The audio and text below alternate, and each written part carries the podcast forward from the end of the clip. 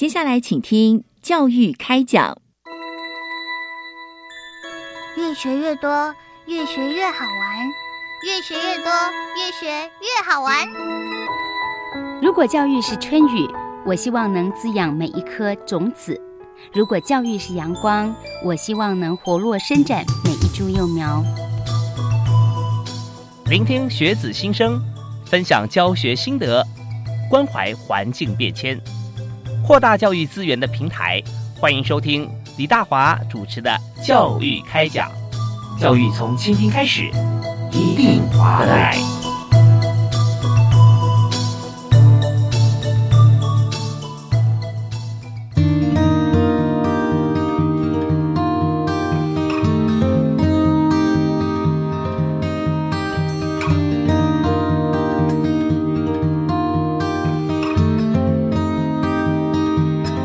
亲爱的听众朋友，大家好！欢迎您锁定国立教育广播电台，收听每个星期一跟星期二啊七点到八点的教育开讲节目。我是李大华。后好，我们就发现说，打破了高中啊，当然打破小学、国中啊一路上来的这样子的一个呃制式直达车的感觉。到了大学之后啊，你就发现说，你好像到了一个很大的站。Maybe 是台北车站、台中车站、高雄车站，去碰到形形色色不一样的人啊，也许有相同的目的，但是来自不同的地方。那这个时候呢，我们就开始要交流了。怎么样交流？怎么样在释放情感跟收敛这个过程当中啊，能够学习到生命的课题？那这方面呢，我们今天就要请到专家跟大家来分享啊，是由教育部啊学生事务及特殊教育司所推荐啊，国立云林科技大学智商辅导中心主任陈斐娟陈主任在我们现场。呀，主任你好，你好，主持人好，各位听众朋友大家好，是非常欢迎您啊，再次见面啊，对对 对，我们每年哦要针对呃相关的主题来探讨，对，但是我们发现哦，就我自个人经验，是。像我以前呃。有有机会在学校教课的时候哈，呃呃，就发现每一年的同学哈，其实算是选择同样的科系，对，可是他总是会有点不太一样，对啊，确实。啊，心态啦、谈吐啦各方面都有微调。啊，对。但一个学校好像说大学学制里面有四年加上研究所、博士班，这样整体看起来哈，其实，在。一个区域里面共同学习的朋友，他们之间所要所会触碰到的人会越来越多元嘛啊，所以在这里面就会让一个单纯从这个高中毕业的同学哈，高中只是进入了大学端啊科大，那么就看到说所有的孩子在这里面蜕变成大人。好，那我们今天所要谈的就是情感教育啊，那这部分是不是可以先请主任来谈一下？就是。在情感教育方面，它既然是一个教育，我们就会有定它的目标啊，教学的目标啊，成果。那我们的把这个呃情感教育的呃到学校里面教学是用透过什么样形式？那它的重要性或者它必要性啊会在哪里？确实哈，像刚刚主持人提到了，到了大学阶段，呃，有别于过去他们在高中高职阶段这样的一个比较聚焦在课业学习的这样的一个形态里头，还有来自四面八方不同的伙伴哈，所以，呃，其实，在大学阶段情感教育它的重要性跟必要性，可能是很多人都会。同意的哈，只是说，哎，那它的重要性跟必要性到底在哪里？哈，如果我们以心理社会的发展阶段来看，那呃，大学生是从过往他在寻求自我认同这样的一个阶段，要迈向一个他要去跟别人建立一个亲密关系哈。那这样的亲密关系可能包含的是，呃，不管同性异性之间的情感关系，或是比较亲近的人际互动哈。那这样的一个呃人生发展任务，所以在这个阶段里头，他怎么样透过过去的自我认同，然后在呃，跟人的互动里头，再次去确定他对自己的看法跟想法，好，然后寻求一种适切的人际互动模式，而从这样的一个人跟人之间的亲密互动，去获得自己情感需求的满足，这确实是在大学阶段一个很重要的学习任务，哈，所以他也是在我们的从刚提到从心理社会发展的角度来看。那包含是迈这样一个社会化的过程里头，他如何成为一个社会的公民，其实他也需要具备这样的一种跟人互动，能够爱己，能够爱人的这样的一种能力。那在大学阶段，其实确实因为呃人际关系的形态可能更多元，嗯，好，所以他面临的挑战就会比较大。那因此就是说，在这个阶段，如果能够完成这样的发展任务，可能他在自己的人生里头是比较可以去享受关系的，呃。这样的一个亲密跟美好，而不会变成是比较孤单的、疏离的，然后是好像是一个比较边缘人这样的一种状态。是。对，对我们想象一下哈，就或者回想一下，在中学、小学、中学哈到高中，呃。所需要外在赋予的情感，除了家人以外，是。似乎不多，嗯不会太多，嗯也没有太必要嗯啊。嗯那更何况说你你看到别人对你的情感再去回回应嗯回馈啊，对，好像也不太需要。嗯那当然有很多朋友在这个阶段已经嗯开始发展自己的情感了啊，交男女朋友嗯也在高中，其实我们看也蛮多见的。对，那这时候获得嗯。对方呃嗯几乎等于是单一对方的回馈，那时候蛮重视。嗯可是刚才老师说的哈，那陈主任讲到说到大学，他会创造很多不同的多元的一些发展的条件跟关系，所以你做这些事情还要看看呃比对方的回馈怎么样来获得自己的自信或修正方向，对对。就会发现说他是从单一一直到多元。那这过程中相对来说它是多元呢，也是复杂了对，啊。确实，那再加上没有丢掉的是课业嗯嗯啊，那就就是让自己的时间变多了。对，然后把时间的钥匙从老师嗯跟爸妈手 上交到同学手上来，是你自己去掌握，对啊。嗯那这边就会碰到说，呃，嗯发展很多彩多姿的嗯，又碰到发展的非常的，就说自己需要求助的。对啊对，。那这边我们就想从这个角度来谈一下。那在大学校园里面，那这个情感教育，我们在实施的过程当中对，我们是课程嘛，对不对？所以我们必须包含哪些进去，嗯然后用什么样的方式来教学？对，所以在大学里头，其实可能因为大学自主，那各校去呃，它的课程结构也不尽相同哈、嗯。所以像刚刚提到，有些学校可能会透过课程的结构去实施情感教育，嗯。那有些部分可能会透过各式各样的发展性活动，好，嗯。然后帮助学生能够透过活动的参与，更加认识自己跟理解自己。所以刚刚提到说，呃，不管是透过课程的目标或是活动的目标，大概呃不外乎会有一个部分是说，他如何更加的自我认识跟了解，好，嗯。包含就是因为刚刚提到自我认同里头是我去确定我是一个什么样的人，呀好，那这里头包含我对自己性格的了解，嗯。那尤其是在情感教育里头，对自己情绪的辨识跟表达的方式，这个区块也是很重要。因为嗯。也许有些时候，我们对自己，呃，比如说某一个人拒绝了我，那我的情绪反应为什么会这么激烈，或是说嗯我会用什么方式来表达这个情绪？可能有些人是第一次经历到哈，因为如果我们先把情感教育比较聚焦在，就是刚刚提到包含亲密关系的发展，嗯。好，或是包含一般的人际关系哈，因为呃，大概不外乎大学生他的情感面向就是亲情、友情跟爱情嘛。好如果我们从广义的情感来看哈，那如果把它放回就是刚刚提到比较亲密关系这个部分，一样的是说，他都需要有一个机会是。透过人我的互动还有回馈里头，他更加确信自己是一个有哪些优点长处或哪些限制的人。嗯那透过更加自我了解，然后另外就是学习呃更适切的人我互动啊、沟通跟表达，因为情感是需要沟通跟表达的。那不容讳言的就是说，呃，我们很多学生虽然现在升学的机会看起来是比较多元，嗯嗯好像难度也比较没有那么高，嗯但是。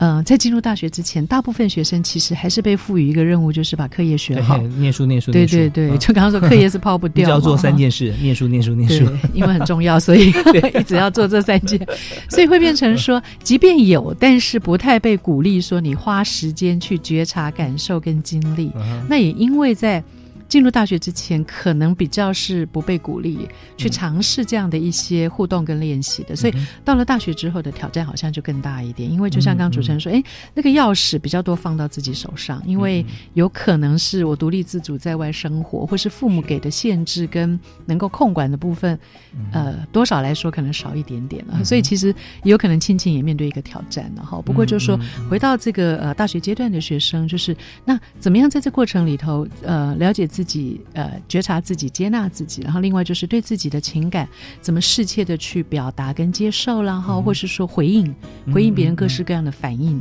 这个能力其实也是我觉得很重要。那包含去跟自己这些情绪共处，哈，快乐、悲伤或是失落，嗯嗯。啊，因为有可能被拒绝会是失落的，那怎么去处理这个部分？而且这些东西如果回应到自己身上，好，就说、那当我被拒绝之后，如何能够重新的自我认定，而不会去否定自己？是。那这些其实大概都是我觉得在大学阶段我们会看到比较大的一些挑战。呀，那这个部分有可能透过课程系列性的去引导，但是有些时候毕竟呃不一定都有正式的课程，对，那有可能透过活动哈，比如说我们可能提供一个情感关系的成长团体啦、工作坊，有一整天的时间让学生去探索，嗯。好，或是有一些甚至于是透过比较多元的，其实我们现在最大的挑战就是说怎么去贴近呃大学生的学习形态跟他的需要，是这个学习形态哦，跟我们学习的标的有时候对。对，我们我们就思考到说，嗯。它会差异化很大。啊真的，也就是说，我们嗯今天学习物理化学哈，是一种学习学习标的，对不对？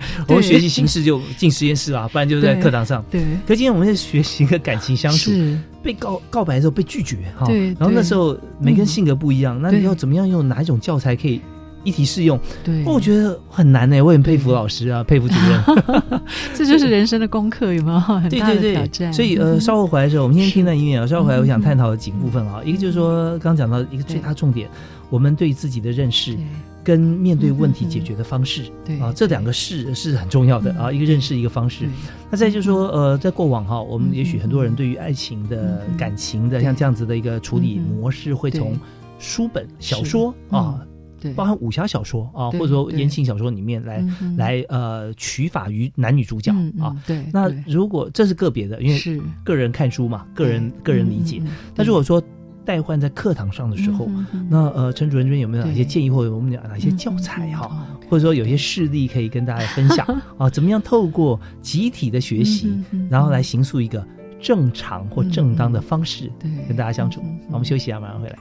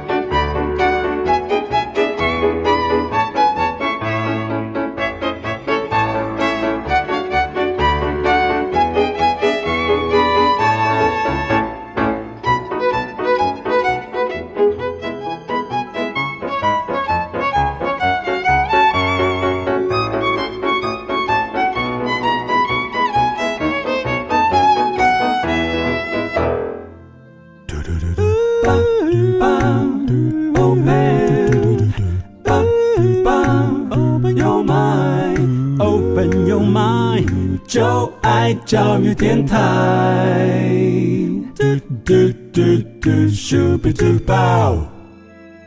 您现在所收听的节目是每个星期一跟星期二晚上七点七点零五分啊到八点为您播出的教育开讲。那今天大华为您请到的是节目的好朋友陈斐娟主任啊，她目前是在国立云林科技大学智商辅导中心啊担任主任哈、最高辅导的工作哈、对，那因为我们知道说，呃，当然我们的职务啊，呃，越明确，我们责任越大。对，对，确实。现，在不只是教课，有时候也要也要让这个所有的老师跟同学之间互动，或者说课程嗯。备课各方面哈，对。其实都要关心。对对，嗯那我们刚刚提到的就是在大学里面情感教育嗯嗯这方面，尤其是爱情学分了啊嗯嗯这部分，对。呃，很多人都觉得很期待进入大学，我就可以交异性朋友嗯啊。嗯嗯但是每一个人来自不同的家庭跟背景，嗯嗯，他用什么样的方式，经过透过同样的一堂课，对，可以发展出来，好像认识自己，跟用正确的方式跟彼此相处呢？嗯嗯，对，就说同样的一个课程里头，因为确实每个学生的成长背景各异哈，那嗯不像是刚刚提到说有一些我做实验呐、哈，然后把一些元素放进去，出来的结果也许就说有一个 SOP 的流程。那情感这件事情的挑战跟美好，可能就在于因为个别差异很大，呀所以确实，如果我们是一个固定的课程啊，基本上类似这样的课程应该会着重在互动跟体验，好，因为。说很多大道理，或者说他知道了这些原则，嗯可是等到这个临场碰到的时候，就不知道该怎么反应了哈、嗯所以确实我们会把焦点放回学习的主体，就是学生身上。好，嗯比如说，假设有学生认定说他不知道该怎么告白，嗯好，比如说他有心仪的对象，然后可是是他不知如何去做表达。那一般我们在课堂上习惯的方式会是让学生就是透过分组的方式，然后每个人去诉说自己的想法，甚至透过角色扮演。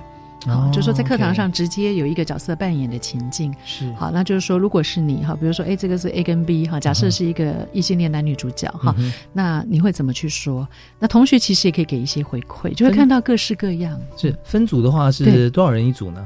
呃，原则上像我自己课程的习惯哈，当然也授呃跟授课人数有关哈。比如说我在师培自己开了一门性别教育的课，那当中也曾经有几个单元，就说我从学期初其实就会让他们大概五到六个人一个小组，嗯好，他们本来也是来自各个系所的同学，所以其实这就是个很好的人际互动跟情感交流的情境。他们从陌生到要共同完成一个任务。嗯那所以在这五到六人的小组里头，比如说他们先去讨论他们会嗯怎么去、呃处理这个告白的部分，然后在课堂情境里头实际的去角色扮演。嗯那比如说这一组呈现了一个情境，可能会邀请别的小组去看说，如果你是这个 A，那你会怎么回应？或者如果你是这个 B，、你会怎么说？那其实这样的一种呃，实际上让他去呈现出他的生活经验跟他的想法，嗯然后彼此有一些嗯。交流跟回馈的学习的互动性跟体验性比较好。嗯。是对，这样子有没有曾经嗯哼。是有没有曾经碰过那彼此想告白的是在同一组？呃，maybe，呃，有可能他们有些时候就是说，从课程一开始不熟不熟悉嘛，哈，毕竟嗯。十八周结束之后，然后大家成为好朋友，那好朋友之后，也许就发现，哎，彼此是还不错，很适合的继续互动下去的对象，我觉得这也蛮好的，其实就是也蛮好的。嗯对，借由课程来讲，因为其实为什么实验嗯室或实验这件事情那么重要呢？对，就是说它趋近于真实。是。你在脑海里面啊，这个内心反复上演这种 内心戏说啊，我跟他告白 怎么样怎么样？说。对，有有有个笑话很好笑嗯哈，就是那时候我记得我在嗯，我要考托福出国的时候，是。我们有一位这个啊，就是老师，英文老师就跟我们讲说，对你们记得哈，千万嗯。讲呃去说一件事情啊，要从心来出发。对。，你反复练习哈，对。去讲好一句或背诵哈，一个情有情境段落，不见得有用。是，比方说，嗯呃，举个例子，对。有一位这个留学生到美国去，很喜欢班上有一位这个呃美国女同学，然后就想说我要怎么跟她告白，然后就跟她说，呃呃，要帅气一点，啊嗯哼就说嗯。Baby 啊，can we have a date tonight？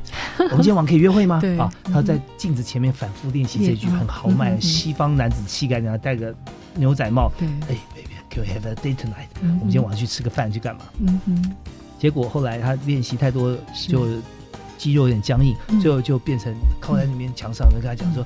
Daddy，can we have a baby tonight？他把 B 跟 D 给调反，这误会大了这误会大了，马上一巴掌就结束了对，他告白。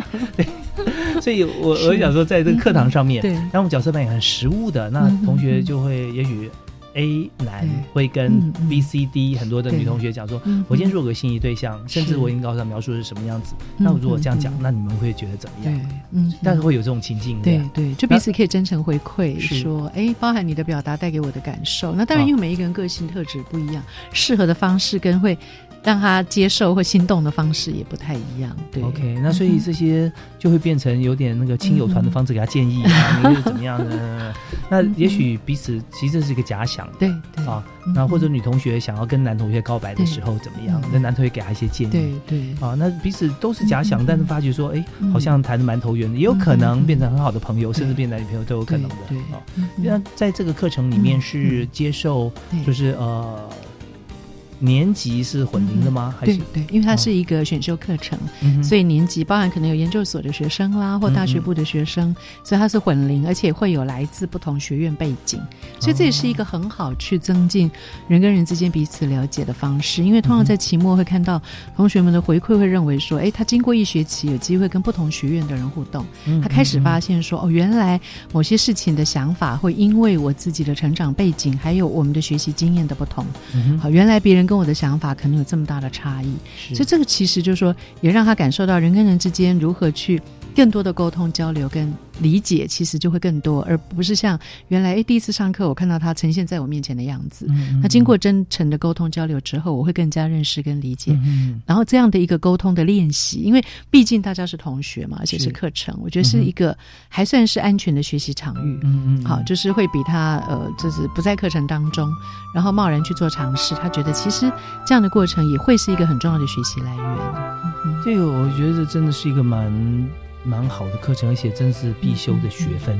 对，呃，也许有的同学就贴标签说是恋爱学分 啊，我们进行课程，那我觉得也也无可厚非，因为这是而且本来就要学习嘛，哈，恋爱也是需要学习的，没有错。但是我们把它放大，嗯更不只是恋爱，它是是。情感，对不对？对。情感嗯在里面也可以交到很多同性的好朋友啊或者说异性的好朋友，而不是男女朋友。对。啊。那这样子的话，在嗯。学校里面应该很抢手啊，这个学嗯这这堂课。哎，这门课还好，因为我我目前的课是开在师培的师资培育中心的一个嗯算是选修课程。那过往也在通识课程开过大学生的必修学分情感教育。嗯嗯，对，但是就是说学生，呃我觉得现在我们在推情感教育的挑战也是说，学生的学习来源非常多，哈、包含就是说网络上啦各式各样的资讯，是哎，所以就说课程要怎么去呃推陈出新，然后贴近学生的需求，这倒是嗯授课老师一个比较大的挑战。对，呀，讲到推陈出新啊，嗯就涉及到说学生是不是能够听得进去、了解啊。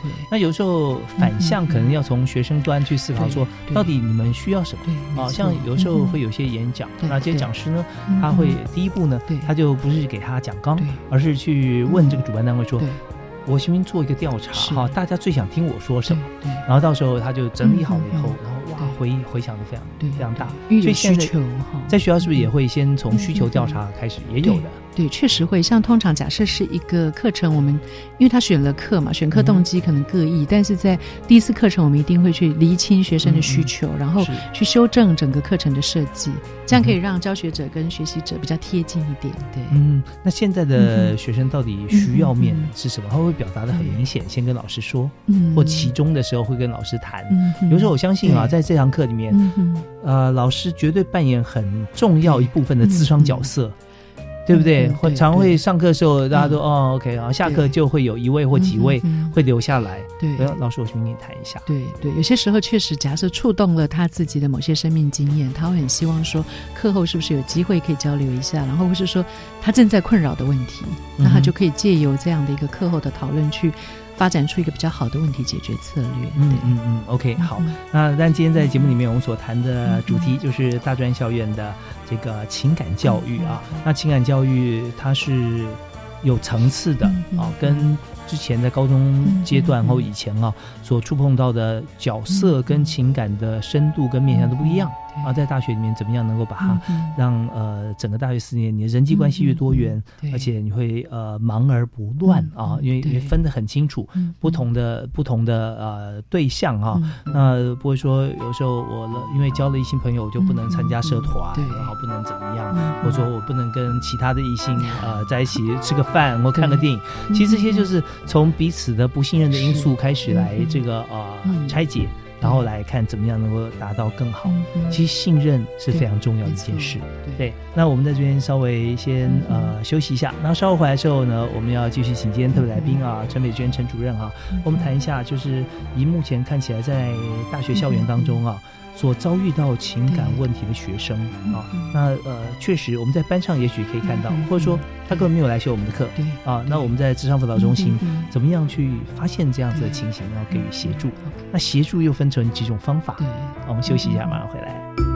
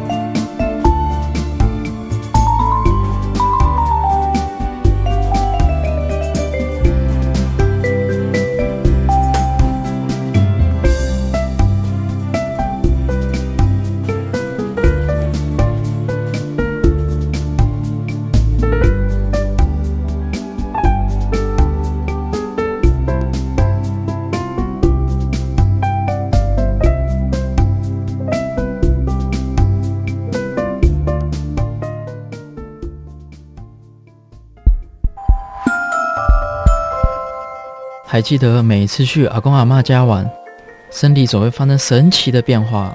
是什么变化啊？就是当你离开后，突然发现肚子又胖了一圈了。相信很多人都有类似的经验。你我都知道，有一种关心就叫做阿公阿妈怕你肚子饿。而我们又有多长的时间没有去关心阿公阿妈了呢？为了倡导家庭世代的互动共学，唤起大家对于亲情孝道的重视，教育部于民国九十九年推动了第一届的祖父母节，将每年八月的第四个星期日定定为祖父母节。大家可以趁着这个节日来感谢阿公阿妈平常的照顾与关心，也在这边祝福所有的祖父母身体健康，万事如意。祖父母节快乐！好，我是 ella。在象征团圆的中秋节，却有许多孤单的老人家没人陪伴。ella 与华山基金会邀您一起认住常年服务及关怀里，用爱点亮老宝贝的生命。爱心专线零二二八三四八四六八零二二八三四八四六八。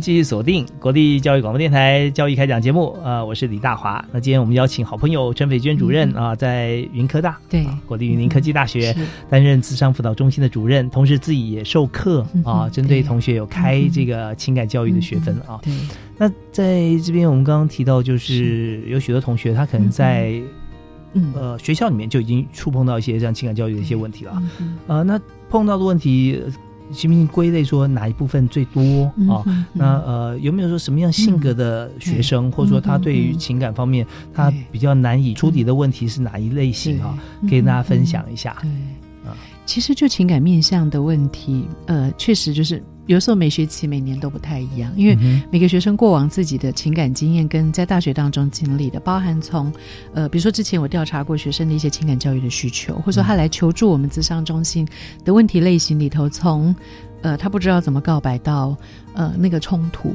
嗯，嗯情感冲突的处理，还有分手，我觉得有些时候会看到学生在面对分手的时候，那个情绪调试跟很难接受嗯的这个区块，有些时候也是一个很会衍生后面的一些问题，比如说，呃，不是说分手就分手了，一方可能觉得很难释怀，是。然后呃，有可能他会有一些想要激烈的去表达自己情绪的动作，嗯那这动作也有可能会让自己陷入更大的困境嘛，比如说我去破坏别人的东西啦，哈，嗯或是说。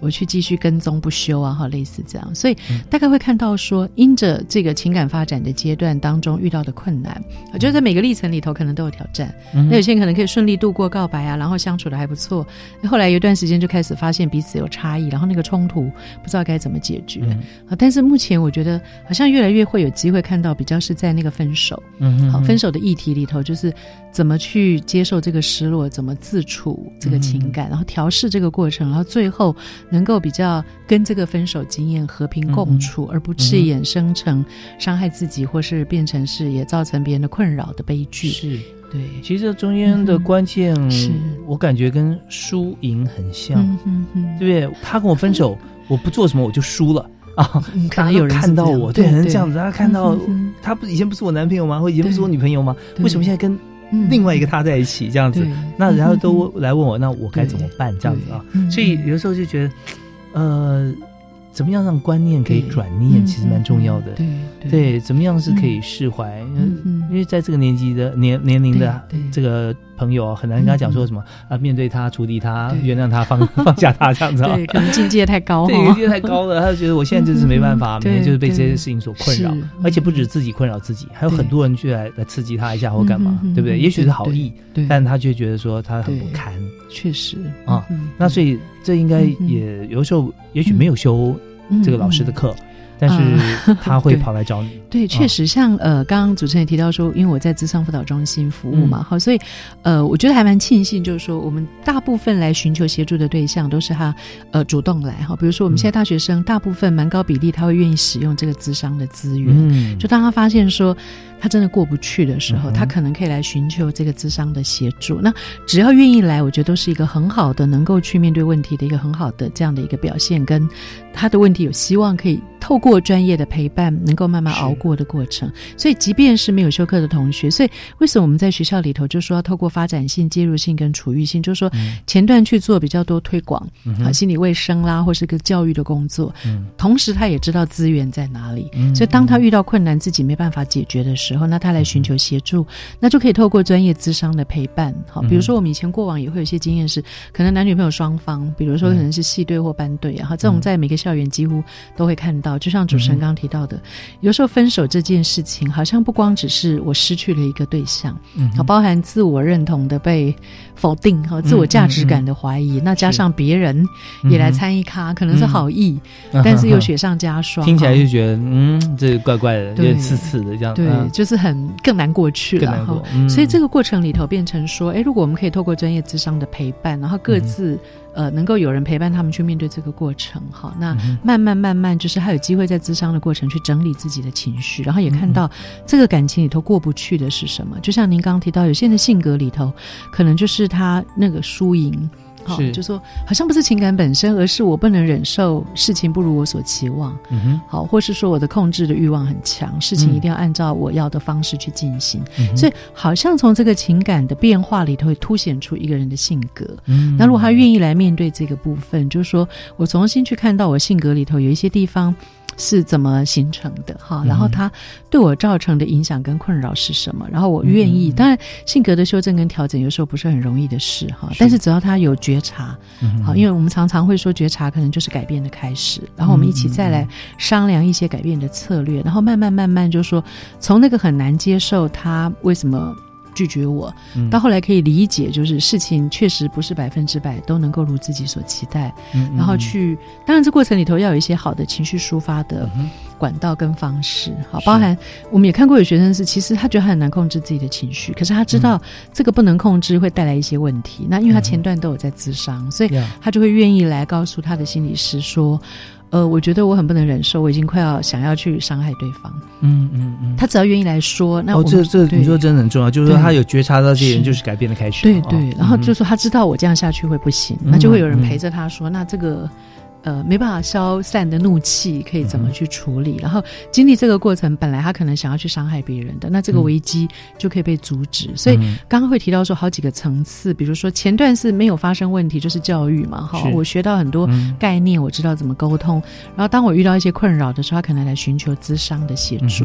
但是也不可否认，有些时候某些个案可能他。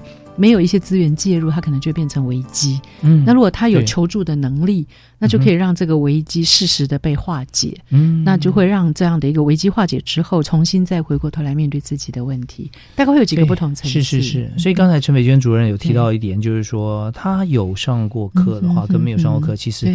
有很大不同。有朋友认为，就是说，发现理论跟实际怎么差这么多？对，不是发生我在我身上的时候，我都可以理解。对呀，怎么会这样子呢？就发生在自己身上，他就是没有办法。不过，他起码还有个非常重要的收获，就是资商的资源，对，可以回头找老师啊，或者说上过同样课的同学。对，那其实也有很多时候啊，像这种过不去的关卡出现在时间分配上，也就是说，之前没事的时候，两个好不得了，全世界就你们两个人。对，就发觉说，当有一个人主动离开之后，发现全世界就没有人了，对，就剩下我一个，对，世界毁灭了，对，世界毁灭了。那他的支持系统，他没有嘛，没有出现，那也没有上过老师的课，那这就变成说，哦，一个人就整天关在房子里面了啊。那或者是说，他走就算了，还把我最好的朋友给带走了，就是说，哎，他呃交新的女朋友，然后呃或者现在男朋友跟我分开。就发觉说，他现男朋友就是我最好的朋友。对，这个大概是最难接受。最难接受，应该碰过很多这种案例。对对，因为其实，在校园里面相对单纯，人就这么几个嘛，好朋友周边就是这些人，能够彼此认识的也就这些人。嗯对，所以有时候反而会为了要让自己更加充实一点。很火速的就去交了另外一个女朋友或男朋友，但是对对方来说又未必公平，对，就复杂了。嗯，对，确实有啊。对，所以有些时候在跟学生讨论到包含怎么分手或是他的分手计划的时候，确实也会提醒，就是说我我听过蛮多个案，他们很难接受，就像主主持人谈到的，一个是他的好朋友，就说哎，为什么他？一个是他后来交往的对象，他认为不如自己，好像是一种怎么可以让自己这么难堪？比下去，对。就说：“哎，你找一个更糟的，就是呃，这个 到底怎么回事？不如我的这样啊？对，但那个糟品味差，他觉得说，如果好一点的，我就接受。啊，结果。”大家的评价觉得好像并不如我，那你是怎么回事儿？好像有些时候他会有这种不平衡。那另外一个最难接受是，他们会认为那个无缝接轨，就刚刚提到很快，嗯，就在交往一个好，那个无缝接轨的过程，就会让当事人怀疑说，那是不是在过往我们在交往的过程里头，其实是不是提早卡位啊？那种提早介入，对对，然后回想出来，哦，原来那些都是假，都是骗我的那种，对，哇，情绪就他有一种很严重，就是被背叛的感觉。啊，是被背叛。好，那我们要。休息一下，因为现在这情绪太太澎湃了。我们休息一下，听段音乐回来之后呢，我们要请陈伟娟主任跟我们来谈一下，就是刚谈的是怎么样来告白，好，刚开始的时候。那现在我们再谈谈怎么样分手，大概分成有有没有几个步骤啊，或者说什么样方式是比较可以被接受的？好，我们休息一下，马上回来。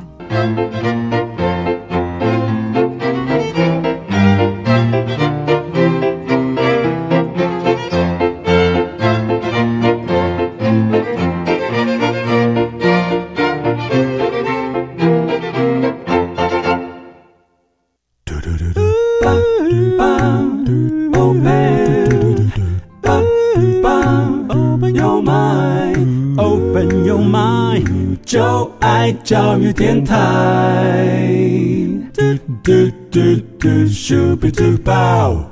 您也所收听的节目，在每个星期跟星期二都会准时为您播出，晚上七点到八点钟。那今天我们为您邀访的特别来宾哈，他是呃一辈子的智商专家哈，不敢 不敢不敢 啊，各种不同层级或年龄的情感问题啊，其实对陈主任来讲都多所研究跟涉猎啊。那么我们在今天谈的就是大学生从告白开始啊，一直到中间交往的过程啊，当然还有就是因为他的交往的对象，其实也许彼此。占用时间太长，以至于他人际关系发展的不够健全，啊，这也是有问题的啊。因为一旦是一方要分手，另外一方面就是晴天霹雳了。对，确实。好，那我们在讲到说分手这件事蛮重要的，用什么样方式，不同情况底下，怎么样方式来谈分手是比较健康的。对，有些人在进入情感的过程，就会把所有的重心都摆在这个感情里面，那似乎跟别人都阻断了关系，那这个也会影响到分手的调试。怎么样分手这个部分，我们是认为说，其实呃，因为想要分手，通常不是一时一刻的事情，大概不会是冲动的，就是。我立刻就决定跟你分手。对，那种分手现在出去逛一圈就回来了。通常有可能是前段已经觉得啊，有些时候不太 OK 呀哈，然后调试了之后又觉得好像有些根本的问题没办法解决。但重点就是说，另外一方有没有知觉到这件事？因为有可能有一方觉得说，在这关系里头跟我想象的不一样哈，而且已经多次提醒，对，但是对方没有感觉。对，就说哎，对方可能觉得这不是个问题，好，很好嘛，我哪有觉得有什么问题？所以这个其实也考验平常彼此的沟。通，所以如果平常有机会去反映那个差距，或是我觉得不 OK 的地方，慢慢去沟通讨论，那走到有一天要提出分手，可能对方不会觉得这么突兀，因为我觉得最难调试的过程就是呃晴天霹雳嘛，就突然间觉得，也许甲方觉得我们好端端的，可是为什么这个乙方另外一方告诉我说我们要分手？那他那个落差情绪的反差太大，对，是这方面其实针对不同性格的朋友哈，有时候也。需要学习了，他难以直说，因为他就想说他呃，可能憧憬一个非常完美的爱情，在过程中发现有一些不完美的时候，他也不想提出来，因为他觉得应该是完美的，或者我做一些小改变，我先以身作则，嗯他应该会跟进的。对，对。就发觉长此以往下去都没有看到对方有任何的改变，嗯对，那就他自己已经下定决心一年半了，嗯。但是另外一个人一点都不知道，对不对？对对。突然就跟他讲说再见了，我要走了啊或者把他推到门外去说你不要再进来了。嗯。那种感觉对于比较钝一点的对。人，，嗯，他一方面觉得不公平，一方面他根本无法接受。对。哦，有可能这也是要分手的原因呐、就是说一方觉得说多次沟通无效，就会看到彼此的差距。嗯所以情感里头很重要的就是那种沟通的学习，还有怎么样去。呃，设身处地感受对方的感觉，就是我们一直讲同理心。其实很亲近的人也很需要被同理。那像刚刚主持人描述那个情境，就是说他似乎完全无法理解嗯对方到底怎么了。那就说在那个过程里头，彼此怎么样去拉近那个距离，让对方知道我我所描述的这件事情是什么。嗯好，所以像刚刚提到说，如果诶多次沟通，那对方隐约觉得似乎你对我们的互动模式里头有些东西是觉得不 OK，、嗯那后来再提出来的时候，就说有征兆，嗯。而不是突然间就提出来，或是有些人就是突然间就消失，嗯然后对方怎么样都找不到，那个引起的情绪反应会非常强烈，因为他一直不知道为什么。嗯。很多人在分手里头，其实就是他也很希希望有个答案跟理由，嗯啊，因为会一直去问为什么，是我哪里不够好？那甚至有些人很想挽回关系，他会说可不可以再给我三个月，啊再给我六个月，你告诉我哪里不好，我可以改。那你可以看到，就是说他很想要维持或是争取这个关系的继续，可是对某一方，他认为说我心意已决，嗯。那常常这个也是一个比较会大的冲突的来源哈。所以，呃，我觉得如果在前段相处的过程里头，能够有机会就是那个感受可以说出来，至少让对方能够了解到。那嗯。后来如果走不下去了，然后再去提说，我觉得好像我们已经努力过了，但是就是一直没办法拉近这个差距，已经有一个慢慢调试的过程是会比较好一些。但我也看到在呃认识嗯交往，对。尤其在这么年轻的时候二十上下这样子啊嗯，就可以走一辈子的例子啊，啊非常少，对，确实。确实不多的了啊。嗯。对。所以大学的班队呃嗯嗯能够走入这个结婚礼堂，然后后续也发展的很好啊没有离婚啊，然后就子孙满堂。我们当然是对。这寥寥可数哈啊，对，寥寥可数。但是我们对这当然祝福。可是反过来想说，为什么那么少呢？就表示如果在大学阶段交往会分手，它是一个常态啊。那与其说怎么样能够教他们在这段时间里面啊嗯，他们可以很自然的分手，其实不太容易啦。嗯老实说倒倒不如说怎么样能够让分手者或被分手的人，他觉得他可以接受，对，然后把这个负能量转化成正能量，说还好啊，现在跟我讲分手，对。等到万一我们真的去订婚结婚以后，再给我我觉得不适合，那可能就太晚了。是啊，那怎么样能够呃先让他有这方面心理的准备哈？嗯嗯而且更重要一点就是说，是不是适合他？除了那种一见钟情的火花以外哈他之后是不是在每隔一段时间或每做一些事情的时候，都会有个 checkpoint，嗯会觉得哦，我做这件事情我们一起做，觉得很开心。对，啊我们所有的嗜好。共同嗜好也够多，嗯或者说我可以尊重他，嗯。他也可以尊重我的嗜好，虽然他不会，嗯。啊，那这些是不是都是检核点？我们听段音乐回来之后，继续请今天特别来宾啊，陈培娟陈主任来为我们来做介绍。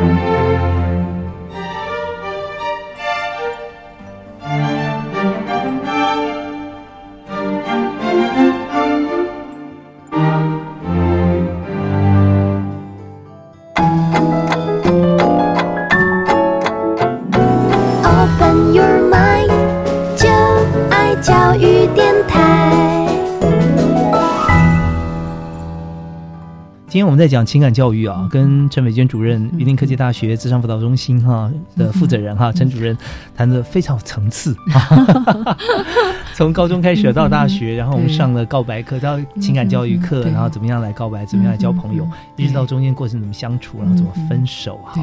呃，那这就是人生嘛。对，确实。啊。那嗯，但是我们想说，交分手其实不容易，因为每一对情感或每一种两两者关系其实是不一样的。对。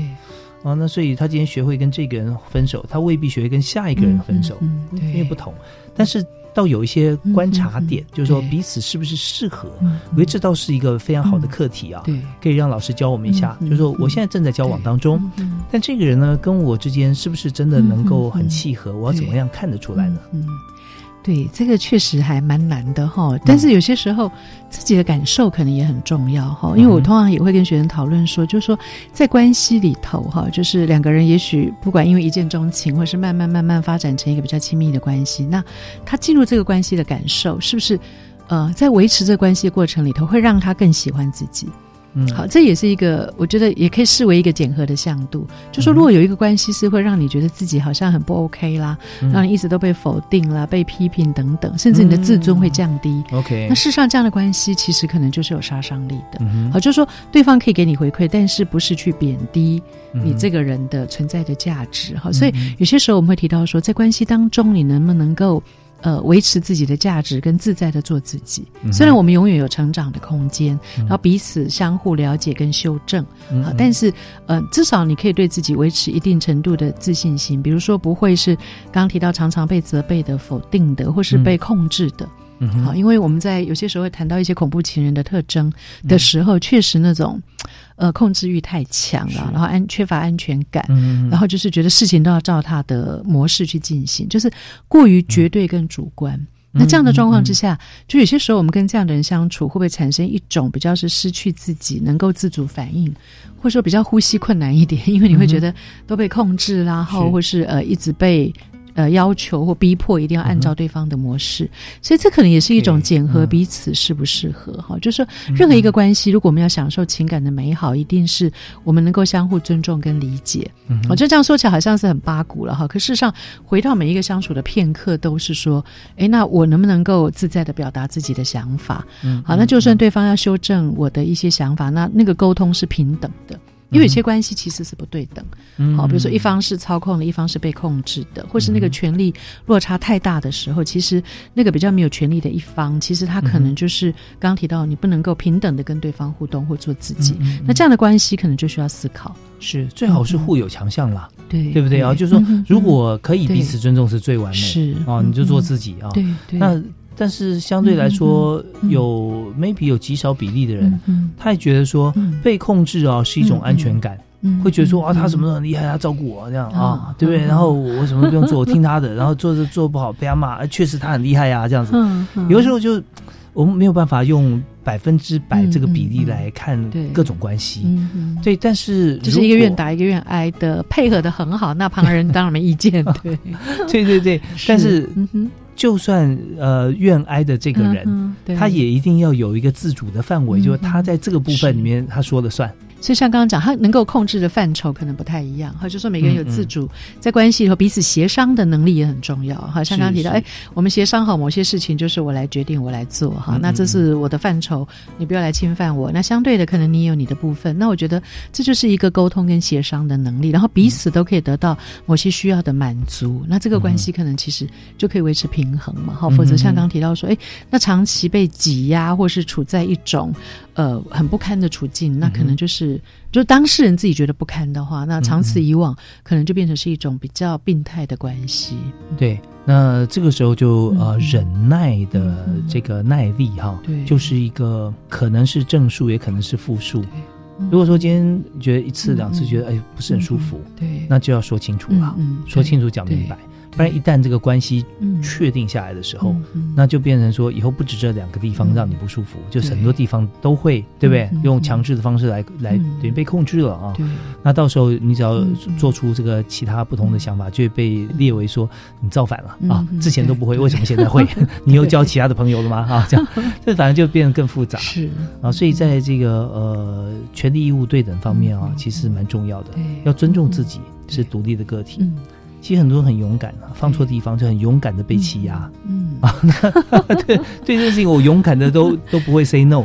那这样的话，你的某一方面的人格特质展现出来，但是你会压迫自己另外的一些我。对，人有好多个我嘛，嗯嗯对，所以这个部分就你对自己不公平，谁都救不了你了。对，而且担心这样的压抑跟扭曲，就是长期对一个人身心健康的影响，或是说，也许会后头也会回应到关系里头，比如说他忍不住了，压抑不住了，嗯嗯嗯。会不会有一些反而是更极端的反应，也有可能会出现。OK，嗯所以我们刚刚讲的这几个部分，就是在交往过程中，我们就可以检核出来了哦。那当然，交往也分阶段，嗯，因为在这个呃两性关系或多元关系里面，所谓多元就是说不只是说男女朋友，可能是朋友的关系啦，这样子哈。